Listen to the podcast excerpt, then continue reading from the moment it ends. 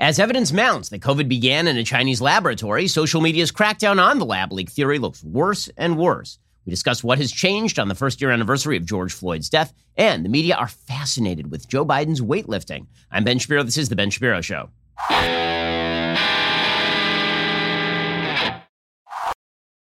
Today's show is sponsored by ExpressVPN. Thousands of my listeners have already secured their internet. Join them at expressvpn.com slash Ben. Speaking of which, you may have noticed that big tech cracks down on a lot of your ideas. Big tech will crack down on you if you disagree with prevailing notions about, for example, the lab leak theory. And then they will proceed to monetize you.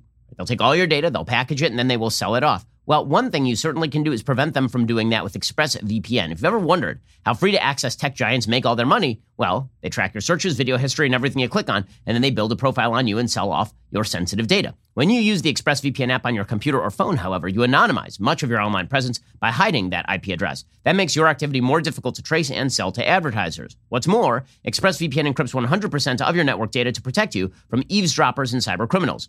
What I like most is how easy it is to use. It just takes one click to protect all your devices, which is why ExpressVPN is rated the number one VPN service by CNET and Wired. Revoke big tech's right to your data today. Secure your internet with the VPN I trust for online protection. Visit expressvpn.com slash Ben. That's E-X-P-R-E-S-S-V-P-N.com slash Ben to get three extra months free with my exclusive link. Go to expressvpn.com slash Ben right now to learn more. Alrighty, so the Chinese government, it appears, may not only have hid COVID 19 in their borders and just held on to that information long enough for COVID 19 to escape their borders and kill millions of people, but now appears that mounting evidence shows that this thing probably started or could have started in a Chinese laboratory. Apparently, this Chinese laboratory was performing gain of function research where scientists take viruses, they make them more deadly so that they can learn exactly how to fight those viruses, except the containment protocols at this Chinese lab were not proper. And so some scientists got the virus and then proceeded to transmit it to others outside the lab, beginning the COVID 19 pandemic that has claimed millions of lives and completely destroyed the world economy for a full year. According to the Wall Street Journal, just a couple of days ago, three researchers from China's Wuhan Institute of Virology became sick enough in November 2019 that they sought hospital care, according to a previously undisclosed U.S. intelligence report that could add weight to growing calls for a fuller probe of whether the COVID 19 virus may have escaped from the laboratory. The details of the reporting go beyond a State Department fact sheet issued during the final days of the Trump administration, which said that several researchers at the lab, a center for the study of coronaviruses and other pathogens, became sick in autumn 2019 with symptoms consistent with both COVID 19 and common seasonal illness. The disclosure of the number of researchers, the timing of their illnesses, and their hospital visits come on the eve of a meeting of the World Health Organization's decision making body, which is expected to discuss the next phase of an investigation into COVID 19 origins. Current and former officials familiar with the intelligence about the lab researchers expressed differing views about the strength of the supporting evidence for the assessment. One person said it was provided by an international partner and still needed further corroboration. Another person said the intelligence was a lot stronger. November 2019 is roughly when many epidemiologists and virologists believe that COVID 19 first began circulating around the central Chinese city of Wuhan. Now, there are a bunch of things to be noted here. One, China did two things wrong here if it turns out that the lab, le- lab leak theory is correct. One, they developed the virus and allowed it to escape in November 2019. And two, in November 2019, they didn't tell anybody about it because as soon as China released the actual genomic sequencing of this virus, within a week, the mRNA vaccine sequencing was done. So imagine if China had said, okay, we've got this thing, it's released in Wuhan right away. And the rest of the world said, okay, we're shutting our borders right now. Meanwhile, developing that mRNA vaccine. How many millions of lives would have been saved? How many hundreds of thousands of lives would have been saved? Even if you just move up the timeline in terms of the vaccine development to, say, August instead of the release in November, you save everybody from that last wave of COVID. You save hundreds of thousands of lives in the United States. So, what this means is that the United States, politically speaking, now has an excellent club to wield against the Chinese government. And they should, because the Chinese government is an authoritarian menace. The Chinese government is trying to expand its, its appeal to countries around the world using its Belt and Road program. Basically, they pledge that they will build infrastructure and help you with your 5G Wi Fi and all of this. And in exchange, all you have to do is become a quasi satellite of the Chinese state. They've been expanding their military presence in the South China Sea. They've been building bases in the middle of the ocean by just creating man made islands. They're, they, they took over Hong Kong a couple of years ago and nobody said boo Right? No massive international sanctions, no nothing. Hong Kong, which was guaranteed, its safety and security and freedom guaranteed by treaty with the British, the British did nothing. The West did nothing. And the Chinese marched right into Hong Kong and just took the place over. And nobody did anything. Okay, so this would be an excellent time to push back because, hell, has there ever been a better time to push back against a, an authoritarian garbage state than when they just unleashed a virus on the rest of the world that killed millions of human beings? And, and the evidence here is looking stronger and stronger. Scott Gottlieb, former FDA chair, and certainly a man not prone to exaggeration, he says there is mounting evidence that this thing came out of a, of a lab based in Wuhan. We haven't found the true source of the virus. And with MERS and SARS, at this point, with those outbreaks, those epidemics, we had found the intermediate host. And it's not for lack of trying. There's been an exhaustive search for what the animal host was for this virus, and it hasn't been found. So I think the, the ledger on the side of the lab continues to grow. And the question for a lot of people is going to be when are too many coincidences too much? When does it just seem that there's too many things suggesting that this could have come out of a lab? Um, and right now, you know, there's more and more circumstantial evidence, certainly. So, what should the American administration be, be doing? What, what should Trump have done? What now? What should Biden do? Well, the first thing is you don't make this thing subservient to a WHO report. The WHO was doing propaganda for the Chinese from the beginning of this pandemic. First, they suggested that it wasn't airborne. Then they suggested that China had done a wonderful job locking it down. They did all of these reports in late January, early February. The WHO was a Chinese tool throughout this process. They were a wall, not a window. They weren't providing transparency into China. They were just doing the Chinese bidding. They continued to propagandize on behalf of Chinese government for months after the beginning of this pandemic. And yet, when asked questions about whether the WHO should lead this investigative process, the White House is punting. The White House, again, now, the White House has said, I mean, Joe Biden said in his last fake State of the Union address, I know it was, it was garbled and it came out not in English because the President of the United States doesn't speak English anymore. He speaks potato. But the President of the United States did say in that speech that China is a rising threat and we have to deal with that rising threat. Now, the way that, that Biden wants to deal with the rising threat is by crippling the United States economy and leading on climate change or some such nonsense. But here would be a great way to fight the rising and looming authoritarian threat of China would be standing up to China, using this as the lever to actually effectuate change inside of China and get the rest of the world to isolate China. Right now would be an excellent time to do all of that. See, here's the thing. It's not that China is eating our lunch because China is strong. China is not strong. If China wins, it's because we are surrendering. If China wins, if China continues to gain global power, it's because the West has decided they're just not going to stand up to Chinese aggressiveness.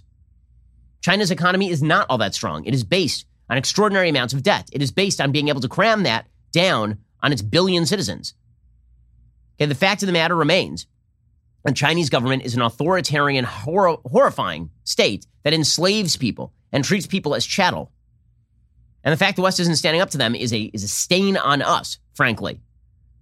Okay, so how's the White House dealing with all this? They're saying, well, you know what, let's not jump to any conclusions here. And they're saying, we are not going to launch an, an American led investigation into what happened at this Wuhan lab and an investigation into why the Chinese covered it up for months. Now, instead, we're just going to leave it to the WHO. You know, let's not jump to any conclusions. They're downplaying an actual opportunity to get the world to side against China, which is what the West should want right now. Here is Jen Psaki downplaying this. An international investigation led by the World Health Organization is something that we've actually been pressing for for several months in coordination with a range of partners around the world. We need that data, we need that information from the Chinese government. What we can't do, and what I would caution anyone doing, is leaping ahead of an actual international process. We don't have enough data and information to jump to a conclusion at this point in time. It's an international process led by the WHO, which is a Chinese proxy group at this point. And meanwhile, Maggie Haberman at the New York Times, she says, well, you know, the, the fact that we're downplaying the lab leak hypothesis and the fact that it was downplayed for a full year and that social media was banning people, that's really just because of Trump. Okay, here's the deal. If in America you are more concerned about the quote unquote threat of Trump than you are about the international rise of an authoritarian communist state, I think that probably you've lost the thread here. Here is Maggie Haberman saying it's really Trump's fault that we didn't believe the lab leak theory. Or you could have looked at the evidence, guys. Instead of just yelling at Tom Cotton about how evil Tom Cotton is for mentioning the lab leak theory, you could have investigated it. I mean, you do work for the most powerful newspaper in the United States, Maggie Haberman. Part of the issue when this was first being reported on and discussed back a few months after the pandemic had begun was that then President Trump and Mike Pompeo, uh, the uh, Secretary of State, both suggested they had seen evidence that this was formed in a lab, and they also suggested it was not released on purpose, but they refused to release the evidence showing what it was. And so because of that, that made this instantly political. I think that it was, you know, example 1000 when the Trump administration learned that when you have burned your own credibility over and over again, people are not immediately going to believe you, especially in an election year. However, that does not mean it's not worth discussing. It's not, oh, except that everybody decided it wasn't worth discussing. And we'll get to that in just one moment. First, let's talk about the fact that as a responsible citizen, you need life insurance. It is just that important. If God forbid something should happen to you, your family needs to be taken care of. And this is why you need Policy Genius. Policy Genius makes it easy to compare quotes from over a dozen top insurers all in one place. Why compare? Well, you can save 50% or more on life insurance by comparing quotes with Policy Genius. You could save 1300 bucks or more per year on life insurance by using Policy Genius to compare policies. The licensed experts at Policy Genius work for you, not the insurance companies, so you can trust them to help you navigate every step of the shopping and buying process. That kind of service has earned Policy Genius a five star rating across thousands of reviews on Trustpilot and Google. Getting started is super simple. First, head on over to policygenius.com slash Shapiro. In minutes, you can work out how much life insurance coverage you need and compare personalized quotes to find your best price. When you're ready to apply, the Policy Genius team will handle the paperwork and scheduling for free. Policy Genius never sells your information to other companies. Policy Genius doesn't add on extra fees and you comparatively shop virtually everything else in your life, why would you rely on word of mouth to do something super important like life insurance? Instead, head on over to policygenius.com slash Shapiro. Get started right now. Policy Genius, when it comes to insurance, it's nice and incredibly important to get it right. Okay, so the fact remains that the media decided that they were going to attack the lab leak theory basically from the very beginning. According to a piece in The Federalist, Christopher Bedford writing, a New York Times business correspondent in Hong Kong, a weekends editor at The Guardian who lives in New York, a British Business Insider reporter with a focus on the Saudis, and an executive editor of The Daily Beast. A 48 year old blogger who works for Rachel Maddow, a union activist who covers extremism, far right politics, and media disinformation for The Huffington Post, and the 29 year old editor of The Arkansas Times. A breaking news reporter at The Washington Post, who wrapped up her most recent internship in May 2016 a 2016 University of Pennsylvania graduate who covers young people doing big things for Forbes, a 45 year old former George Will intern who writes for CNN, and David Frum. What do these people have in common aside from their political ideology? Every one of them is part of a machine that launders smears and opinions through newspapers, magazines, and television channels, presents the cleaned up product as unimpeachable truth to the public, and then uses the fresh minted facts to protect friends and hurt enemies. It's called the news, and here's how it worked for Arkansas Senator Tom Cotton's completely plausible theory that COVID 19 came from a Chinese lab. That Hong Kong business correspondent, she wrote this headline for The Times in February 2020. Senator Tom Cotton repeats fringe theory of coronavirus origins. Scientists, the slug reads, have dismissed suggestions that the Chinese government was behind the outbreak, but it's kind of it's the kind of tale that gains traction among those who see China as a threat. Republican who floated virus conspiracy says common sense has been my guide, the weekend editor at The Guardian dismissively explained. A GOP senator, our award winning Saudi investigator declared, keeps pushing a thoroughly debunked theory that the coronavirus weapon, that the Wuhan coronavirus is a leaked Chinese biological weapon gone wrong. Senator Tom Cotton flogs conspiracy theory, dismissed by actual scientists, the editor of the Daily Beast howled. Tom Cotton's veiled threats aren't really helping, Maddow's blogger chimed in. So the bottom line is that none of this was true because they didn't bother to actually investigate it. In fact, PolitiFact had a fact checking article. You'll remember. They fact checked a Tucker Carlson Tonight guest who repeated the lab leak theory. That fact check was written by Daniel Funke in September of 2020. Funke graduated from the University of Georgia in 2017. He received a News Lab fellowship from Google. They placed their student at the Poynter Institute in Florida, which works for PolitiFact. It's the, it's the institute behind PolitiFact. In his new job, Funke fact checked a number of COVID claims, smacking down the largely acceptable lab origin one more than once and making himself an authority on the facts. But here's the thing he was wrong, and now he covers misinformation for USA Today. Okay, so the reality is, of course, that the media decided very early on that the lab leak theory was a bunch of nonsense, and then they just repeated this ad infinitum, and they were just wrong. In the same way that they were wrong about so many things with regard to COVID throughout the pandemic, because they decided that Trump was more of an enemy than China. They decided that Trump was more of a threat to the country than China. And so anything Trump said, or anything a Trump associate said, or anything that targeted China must be wrong. They went from China is a, is a threat to China is not a threat in record time. And now they refuse to acknowledge that China ought to be punished for what they did here. China did, in fact, inflict this virus on us, regardless of whether there was a lab leak or not. China did not let anybody know about this stuff, even though it was circulating since November, December. They didn't let anybody know. Even a month would have saved 100,000 lives. They didn't let anybody. And now that it appears that this appeared in a Chinese government run lab and that the containment protocols there failed and they still didn't let anybody know, so they knew from the very outset what this was. That is what the, the mounting evidence appears to suggest, at the very least. This would be an opportunity to fight back against Chinese dominance. And instead, nobody's doing it. Instead, Facebook cracked down on people who mentioned the lab leak theory. According to the New York Post, January 5th, 2021, New York Magazine's latest cover story, The Lab Leak Hypothesis, concludes that COVID 19 is a human engineered virus that escaped from a Wuhan lab. The very same theory that moved Facebook to suppress a post opinion piece for weeks last year. Steve, Stephen Mosher only called it a possibility in these pages in February of 2020. Facebook quickly moved to suppress the column as false information and wouldn't unblock it until April 17th. Nicholson Baker's feature goes into great length on issues Mosher touched on. Baker believes the virus was made more infectious in the laboratory, perhaps as part of a scientist's well intentioned but risky effort to create a broad spectrum vaccine. And then it accidentally escaped. But Facebook's fact checkers put a false information alert on the New York Post column in February of 2020 and blocked posters' friends from reading it for themselves. Never mind the careful caveats and the Post's own clear opinion label on the piece. Media figures accused the Post of spreading a conspiracy theory, so Facebook shut this down originally. And it wasn't just Facebook shutting it down. Twitter suspended a Chinese virologist who claimed that coronavirus was created in a lab and fled to the United States. According to the UK Independent, in September of 2020, Twitter has suspended the account of a Chinese virologist who claimed COVID 19 was man made and created in a Wuhan lab. Dr. Li Meng Yan, who claims to be a postdoctoral researcher at the University of Hong Kong School of Public Health, had her Twitter account suspended by the social media site earlier this week. The virologist, who had more than 60,000 followers on Twitter before her account was suspended, made headlines when she claimed to have evidence the Chinese government was involved in creating the virus. Twitter introduced a policy in May to label posts that contain information about COVID 19, which has been disputed or is controversial. The site said the policy was introduced to, quote, provide additional explanations or clarifications in situations where the risks of harm associated with a tweet are less severe, but where people may still be confused or misled by the content.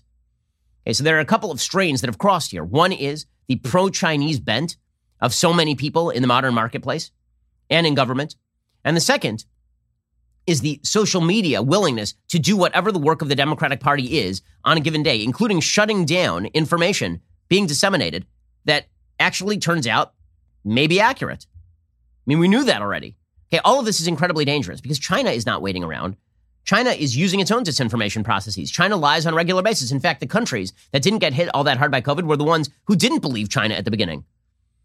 And Taiwan wasn't hit particularly hard because they immediately said, okay, we know the Chinese government lies, so we're just going to ignore whatever they say and shut down travel.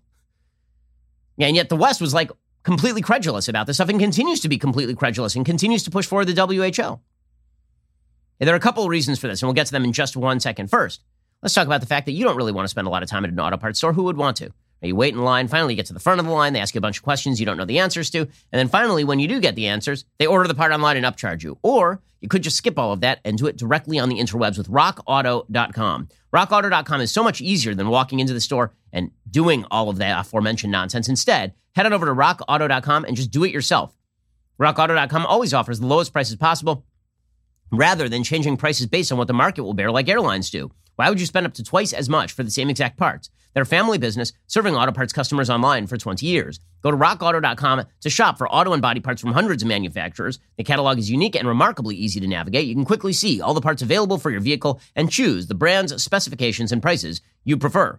Go to rockauto.com right now, see all the parts available for your car or truck. Write Shapiro in there. How did you hear about us box? So they know that we say you can get your vehicle in perfect working order for the great summer that is to come and do it in the most inexpensive possible way. Head on over to rockauto.com right now. See all the parts available and write Shapiro in there. How did you hear about us box? So they know that we sent you. Okay, so there are a couple of, of things that are crossing, a couple of sort of strains that are crossing here to create the space for China to continue to ascend, despite the fact that it just unleashed a virus on the rest of the world. Okay, strain number one is the cowardice of the media that refuses to investigate issues that an authoritarian government tells them are not an issue, so long as Democrats are kind of soft toward that authoritarian government. And Joe Biden, for years, has been saying that China is sort of a an opponent. We're not trying to, we're not seeking to stifle their growth. We're not seeking to check them. They're not an enemy. They're more of a geopolitical, a geopolitical competitor.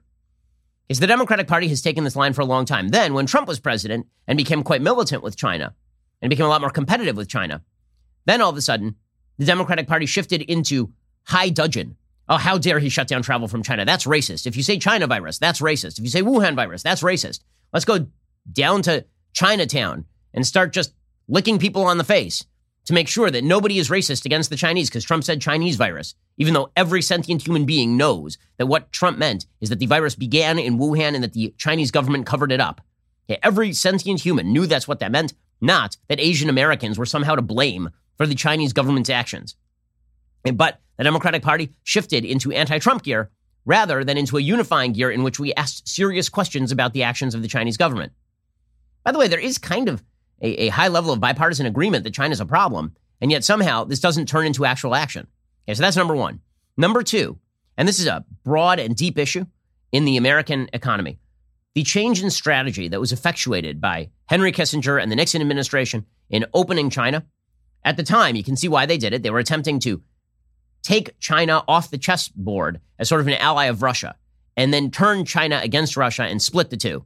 You understand why they were trying to do that. And there was a going theory that if market forces were allowed to percolate in China, that this would somehow effectuate an opener, a more open regime in China. It turns out that instead, what happened is that American consumers and American producers and American business people became completely dependent on the Chinese.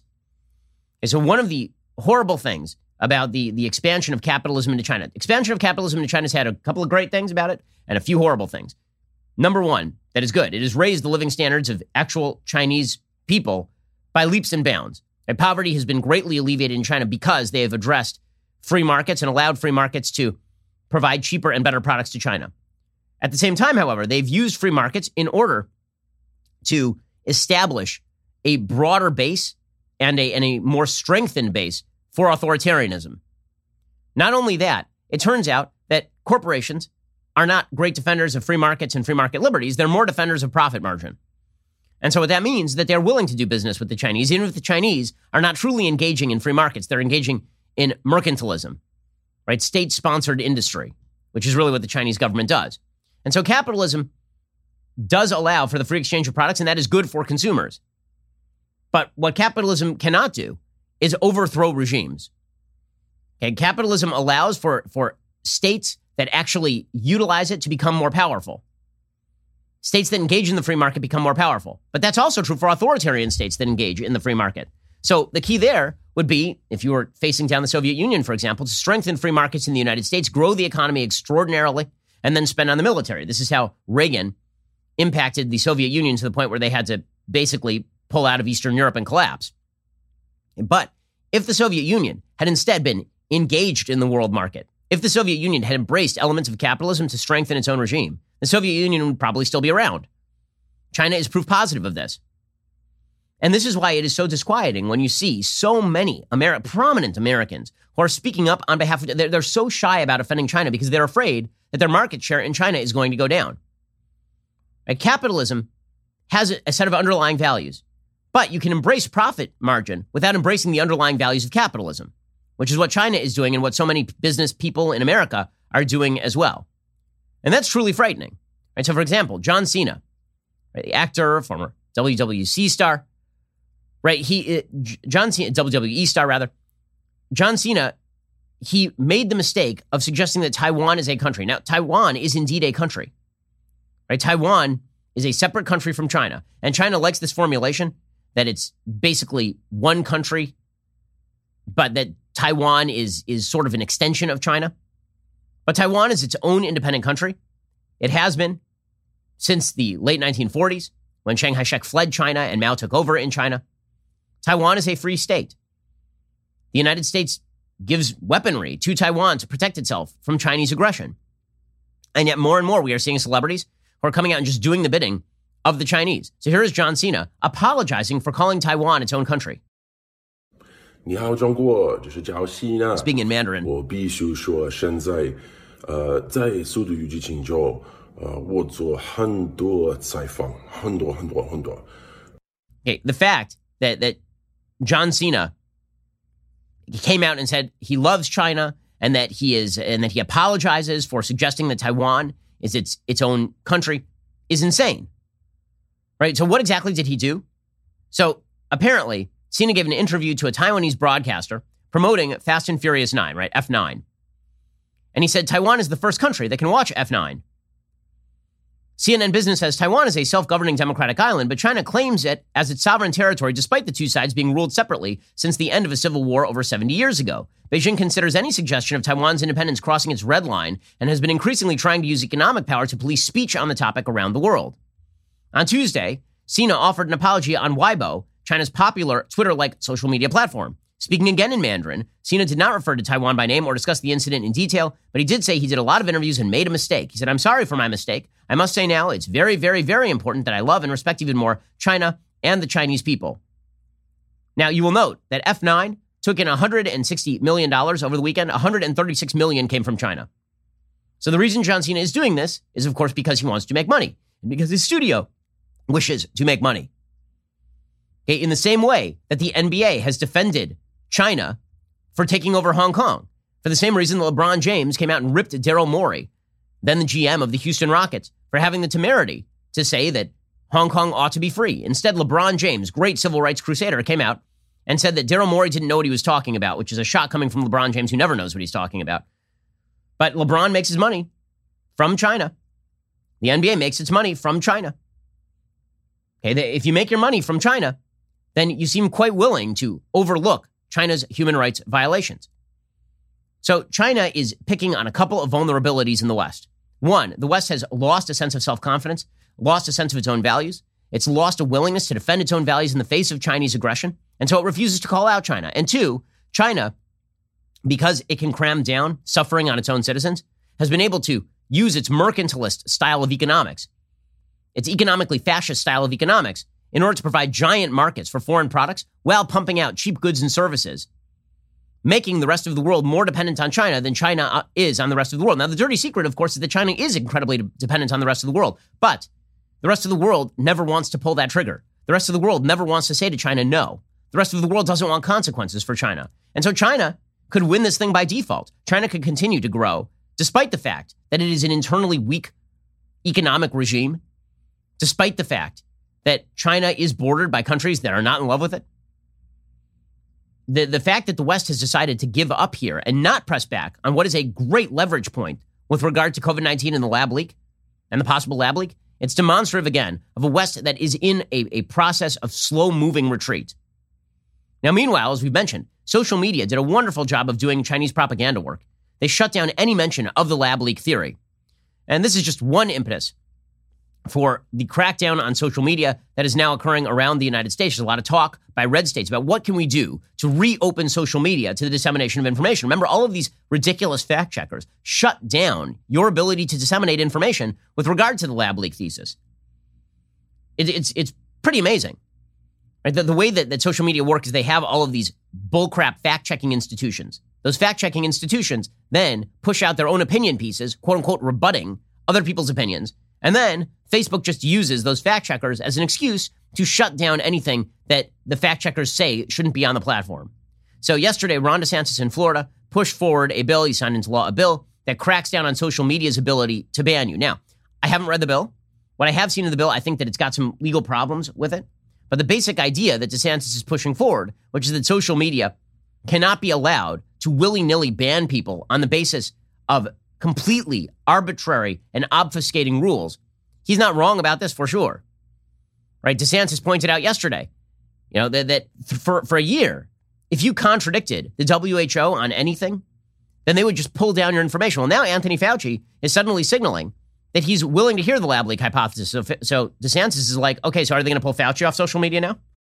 Now we have information that this very well may have emanated from the Wuhan lab that it was a, it was a leak from the lab. But you remember when people last year were raising that as something that needed to be investigated, they were deplatformed for talking about uh, the lab leak. They were censored for having said that, and now even Fauci admits that this may be something that very well um, is the case. Are they going to now censor Fauci and pull him down off social media? Okay, the corporate world is moving in tune to China. Right? According to National Review, the Disney owned studio Searchlight pressured the American magazine filmmaker to remove a quote from its profile of Chinese director Chloe Zhao because it was critical of China's authoritarian regime, according to a Hollywood Reporter article published on Friday. Speaking with filmmaker about the inspiration behind her first film, Songs My Brother Taught Me, Zhao said she identified with the main character, a Native American teenager looking to flee South Dakota's Pine Ridge Indian Reservation because she hoped to escape the dictatorial grip of the Chinese Communist Party when she was a child. It goes back to when I was a teenager in China, said Zhao, being in a place where there are lies everywhere. You felt like you were never going to be able to get out. A lot of info I received when I was younger was not true, and I became very rebellious toward my family and my background. I went to England suddenly and relearned my history. Studying political science at a liberal arts college was a way for me to figure out what is real. Arm yourself with information and then challenge that too. Spotlight, and by extension Disney, then demanded the American media outlet filmmaker omit Zhao's testimony, trying to appease its Chinese business partners, especially because Zhao is the director of their big new property, The Eternals. So Zhao, who just won an Oscar for Nomadland, and she had said all of this anti-Chinese government stuff, and now Disney is trying to crack down on the magazine that printed it. Okay, China is going to win because so many people in the United States are unwilling to put aside greed in favor of the national interest. And China is going to win because the American government does not even wish to stand up for American values in the face of the Chinese authoritarian threat. That is a full scale disaster area. Okay, in just one second, we are going to be getting to the one year anniversary of the George Floyd death. What has changed since then? First, let's talk about if you are a business and you are looking to hire quickly and efficiently, really you have one great choice and one choice only ziprecruiter.com. Hiring can feel like trying to find a needle in a haystack. You could post your job to some job board, but then all you can do is hope the right person comes along, which is why you should try ZipRecruiter for free at ziprecruiter.com slash daily wire. When you post a job on ZipRecruiter, it gets sent out to over 100 top job sites with one click. Then, ZipRecruiter's matching technology finds people with the right skills and experience for your job and actively invites them to apply. In fact, ZipRecruiter is so effective that four out of five employers who post on ZipRecruiter get a quality candidate within the very first day. It's no wonder over 2.3 million businesses have come to ZipRecruiter for their hiring needs, including those of us here at the Daily Wire. We've been using ZipRecruiter for years. While other companies overwhelm you with way too many options, ZipRecruiter will find you what you are looking for, that needle in the haystack right now. Try ZipRecruiter for free at this web address, ziprecruiter.com slash dailywire. Once again, head on over to ziprecruiter.com slash D-A-I-L-Y-W-I-R-E, ziprecruiter.com slash dailywire. ZipRecruiter is indeed the smartest way to hire. Alrighty, so meanwhile, your garbage media, which continue to cover up the situation with regard to the Wuhan virus, your garbage media continue to suggest that great things have happened since the death of George Floyd one year ago. It's always weird to call it an anniversary because an anniversary sort of connotates, has, has positive connotations. Obviously, there are no positive connotations to the now legal, legally adjudicated murder of George Floyd. But the, the media are trying to suggest that great and wonderful things have happened since the death of George Floyd. I'm just wondering where the evidence is of this. Eugene Robinson has a piece over at the Washington Post today titled The Great Work of Art That Followed George Floyd's Death. What exactly is that great work of art?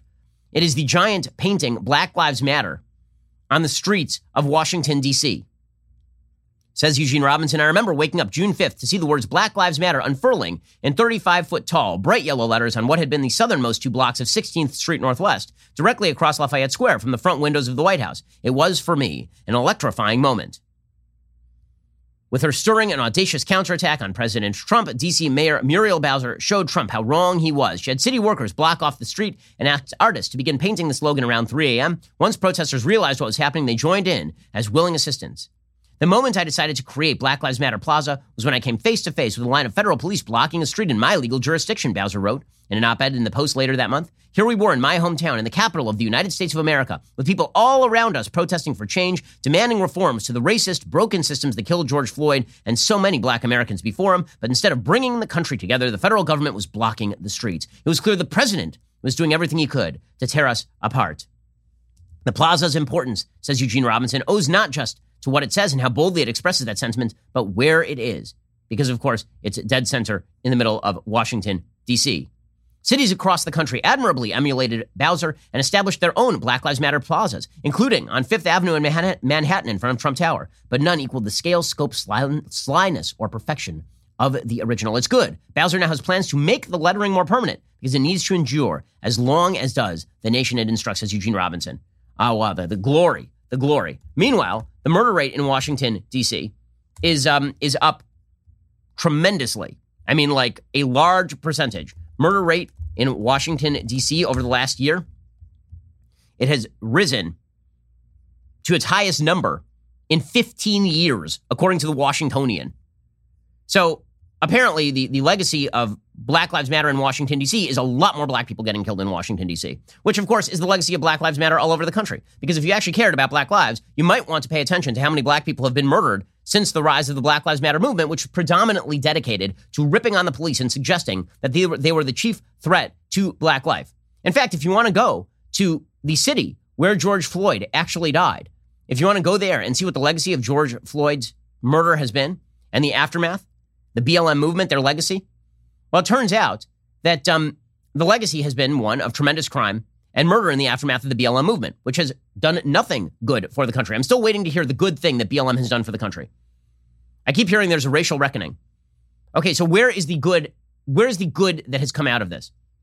If the best you can come up with is that a bunch of yellow letters were painted on a street in Washington, D.C., while more black people were being killed in Washington, D.C. last year, then I don't see the good that came out of this. Maybe you just like big yellow letters, but if the yellow letters say Black Lives Matter and more black people are getting killed, I fail to see how exactly you have effectuated the message that you are seeking to effectuate. The same thing is true in Minneapolis, according to Heather Mac Donald in the Wall Street Journal. 19 children in Minneapolis have been shot this year, an increase of 171% over the same period in 2020. Their relatives wonder where the protesters are. Why ain't nobody mad about a 10 year old, my grandson, fighting for his life? asked Sherry Jennings. Because a cop didn't shoot him, is that why? Minneapolis homicides between January 1st and last week were up 108% compared with the same period in 2020. Shootings were up 153%. Carjackings were up 222%. The crime increase began after Floyd's death and has never let up.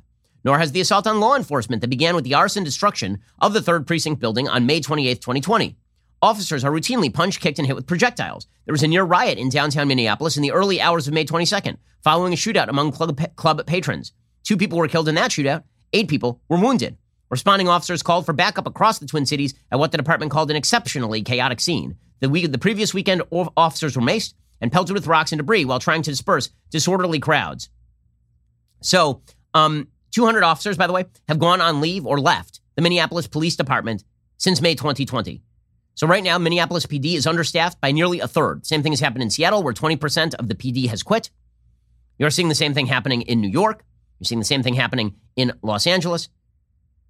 So, what exactly is the great legacy here of Black Lives Matter? According to the media, which is celebrating the one year anniversary, as though this is something worth celebrating. Number one, the death of a person is never worth celebrating. Maybe one year commemoration is a better way of putting it. The media are commemorating one year since George Floyd's death, suggesting that great and excellent change has been wrought upon the United States. Where is the great and excellent change? The answer is there is no great and excellent change. All that's happened is America is more racially polarized. Lies have been told about the police. Lies have been told about America as a, as a systemically racist country. And you are told that if you disagree with this, then you are part of the problem. And meanwhile, more black people are getting killed this year. So well done, everybody. Well, by, by, the way, the Biden administration has no answer on this. They, they still cannot explain exactly why how something good has happened this year. Jen Psaki was asked about the rising crime problem across the United States. She blamed guns. Weird, because there were lots of guns the year before. But it seems like only this year has there been a massive increase in murder. Here is Jen Psaki. Is there a crime problem in this country? Well, I would say certainly there is a guns problem, uh, and that's something the president would say. And there are communities where uh, local violence and community violence is an issue, and that's one of the reasons that we have proposed and have uh, now are implementing funding for community violence prevention programs across the country. Unbelievable. Is there a crime problem? No, there's a guns problem. Weird, because the guns were there before the last year. There is a crime problem fostered and pushed by a Democratic administration, fostered and pushed by Democrats in Congress, fostered and pushed by a Democratic media. Kamala Harris, the Vice President of the United States, actively attempted to bail out rioters in Minneapolis in the middle of the George Floyd protests. Okay, and then you, yeah, so what, what a great reckoning we have wrought here. What an incredibly great reckoning. In a second, I'm going to bring you the story of a Black Lives Matter activist who actually was shot in Britain the other day, because the story has something to say about where the threat to Black lives truly comes from in Western countries. We'll get to that in just one second. First, let us talk about protecting yourself. So, a lot of folks own guns. That's great. But guns come with risks that, for example, tasers do not. Taser's line of non lethal self protection devices are small and lightweight enough to carry with you or in your glove compartment or purse. They are powerful enough to incapacitate an attacker. Guns and pepper spray, Eh, they, they, they carry some risks that Taser just does not. If you fire pepper spray, it could hit you, could hit somebody else. Guns obviously are more deadly. Taser products are safer and easier to use. They use an electrical charge to immobilize attackers for up to 30 seconds, allowing you time to escape and send emergency dispatch to your GPS location. More than 237,000 lives have been saved with the Taser network of devices. Start protecting yourself and your family with Taser today. Taser is available without a permit in most U.S. states, which also makes it a lot easier to use and obtain. For a limited time, take advantage of Taser's best offer available and save 60 bucks on the Pulse Plus bundle with a Taser Pulse Plus device cartridges, and holster at taser.com. We have a taser. My wife carries it around, so don't screw with her. Save 60 bucks right now by using the code BEN right now at taser.com, spelled T A S E R.com. Again, that's taser.com, and save 60 bucks right now when you use code BEN at checkout. Alrighty, we'll get to more in just one second. First, a lot has happened in a month. It's time you took off the mask and watched a few guys sit down and try to make sense of all of it. That is why you should join me.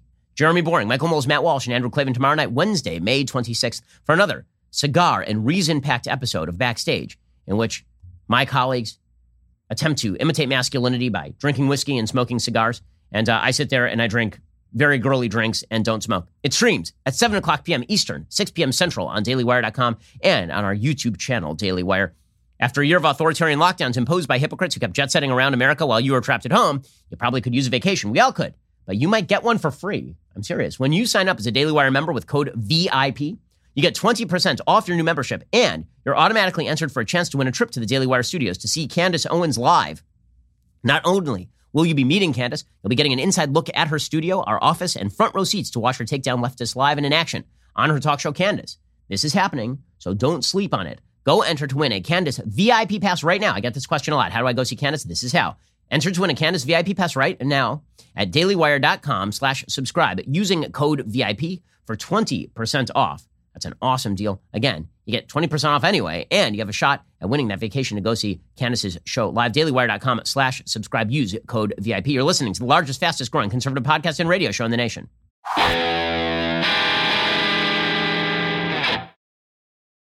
Alrighty, so this is a really indicative story as to where the threat to Black lives truly is. A British Black Lives Matter activist named Sasha Johnson was critically injured after a shooting in London.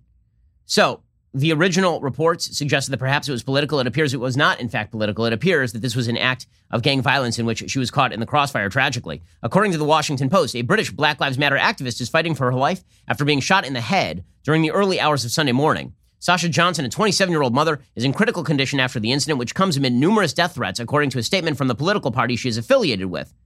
Police did not name Johnson, but confirmed a woman was shot in the London borough of Southwark at around 3 a.m. on Sunday. Now, Notice the Washington Post coverage.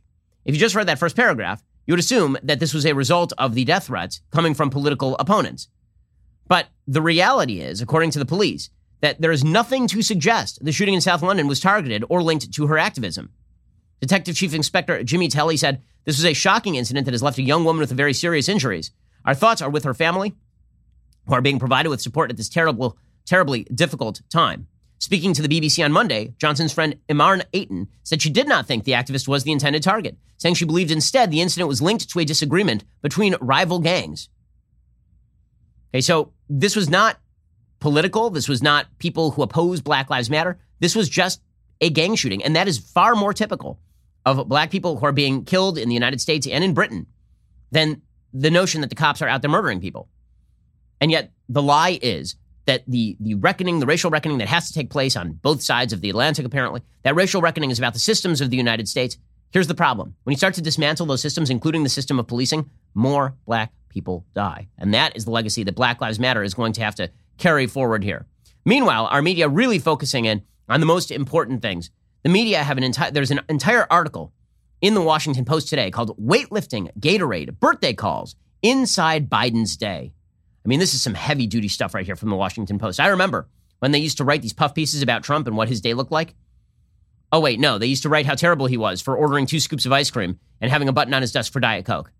But Joe Biden, man, uh, we need articles about how fit he is, how with it. I mean, the real reason they're writing this article about weightlifting, Gatorade, and birthday calls, the reason that, you, that you're reading about his weightlifting in Gatorade is because you're supposed to believe that the guy plays linebacker for University of Florida rather than being a doddering old coot who can't string together a sentence. We'll get to more on this in just a moment. First, financial experts thought we were in the clear. While experts anticipated rate cuts from the Fed, inflation in the United States remains a significant economic concern. Think about it. The U.S. is in the hole by $34 trillion, but we're going to continue to print money and borrow money, which means the prices that you pay every day are going to continue to rise. So we can either bury our heads in the sand or we could, you know, do the smart thing that you do financially, which is diversify. Diversify a portion of your savings into gold with Birch Gold Group. Gold is your hedge against inflation. Birch Gold makes it easy to own. They'll help you convert an existing IRA or 401k into a tax sheltered IRA in gold. You're not going to pay a penny out of pocket.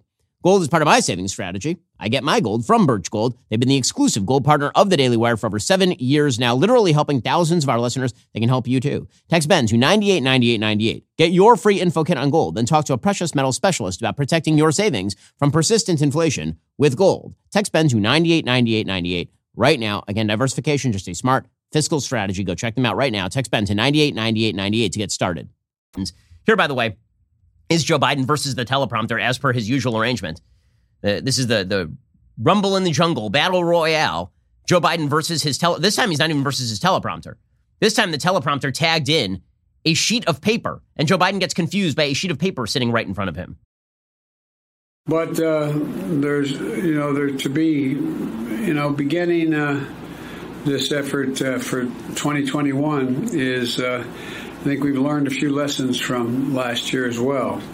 There's help as we they're, you know, being there to help uh, clear roads, rebuild uh, main streets, and so that the families can get back to their lives. That's what FEMA does every single day. Okay, so you see a barely animate man stam- stumbling through his own notes. That's what you see.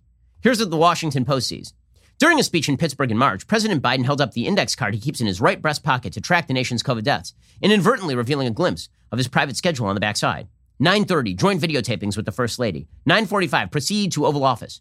9:50 hold for Ron, shorthand for a meeting with Chief of Staff Ron Klain. As Biden proceeded through the day, from a 30-minute lunch to a prep session for a cabinet meeting, he had ticked through each item with a slash from a black pen. Check, check, check.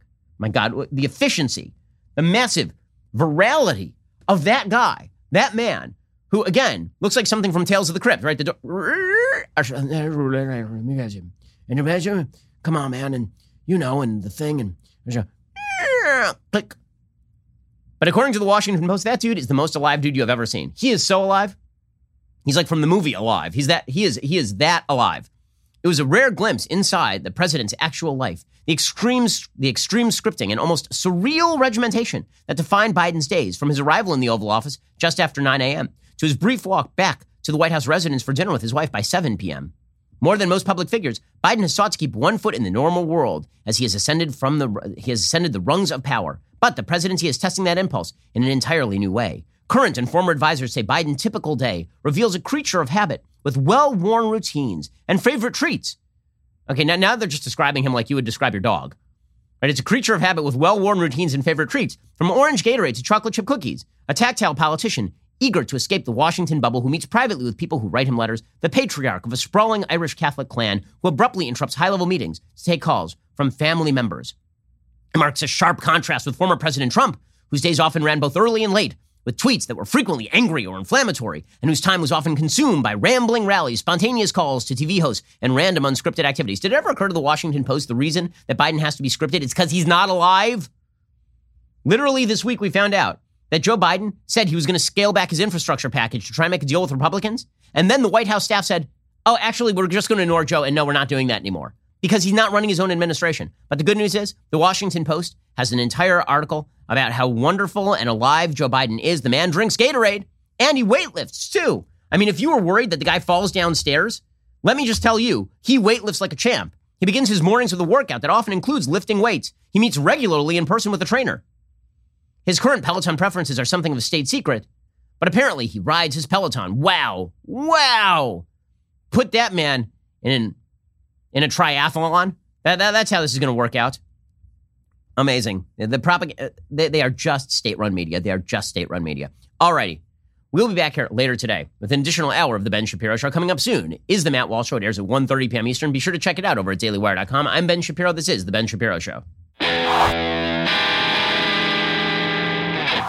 If you enjoyed this episode, don't forget to subscribe. And if you want to help spread the word, please give us a five star review and tell your friends to subscribe too. We're available on Apple Podcasts, Spotify, and wherever you listen to podcasts. Also, be sure to check out the other Daily Wire podcasts, including The Andrew Klavan Show, The Michael Knowles Show, and The Matt Walsh Show. Thanks for listening. The Ben Shapiro Show is produced by Elliot Feld, executive producer Jeremy Boring. Our supervising producer is Mathis Glover, and our assistant director is Pavel Wydowski. Editing is by Adam Sayevitz. Audio is mixed by Mike Coromina. Hair and makeup is by Fabiola Cristina. Production assistant is Jessica Kranz. The Ben Shapiro Show is a Daily Wire production. Copyright Daily Wire 2021. AOC is still talking about the supposed trauma she experienced on January 6th. The media comes around to the idea that COVID came from a Chinese lab. The White House finally acknowledges the surge in violent crime in our cities. A school in New York holds a class on pornography without parental consent. And we'll discuss the push to normalize facial hair on women. All of that and more today on The Matt Walsh Show.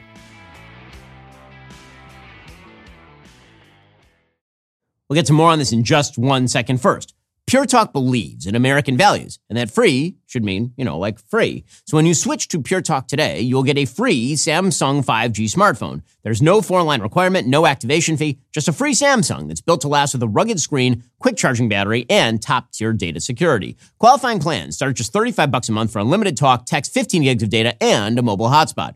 Pure Talk gives you phenomenal coverage on America's most dependable 5G network.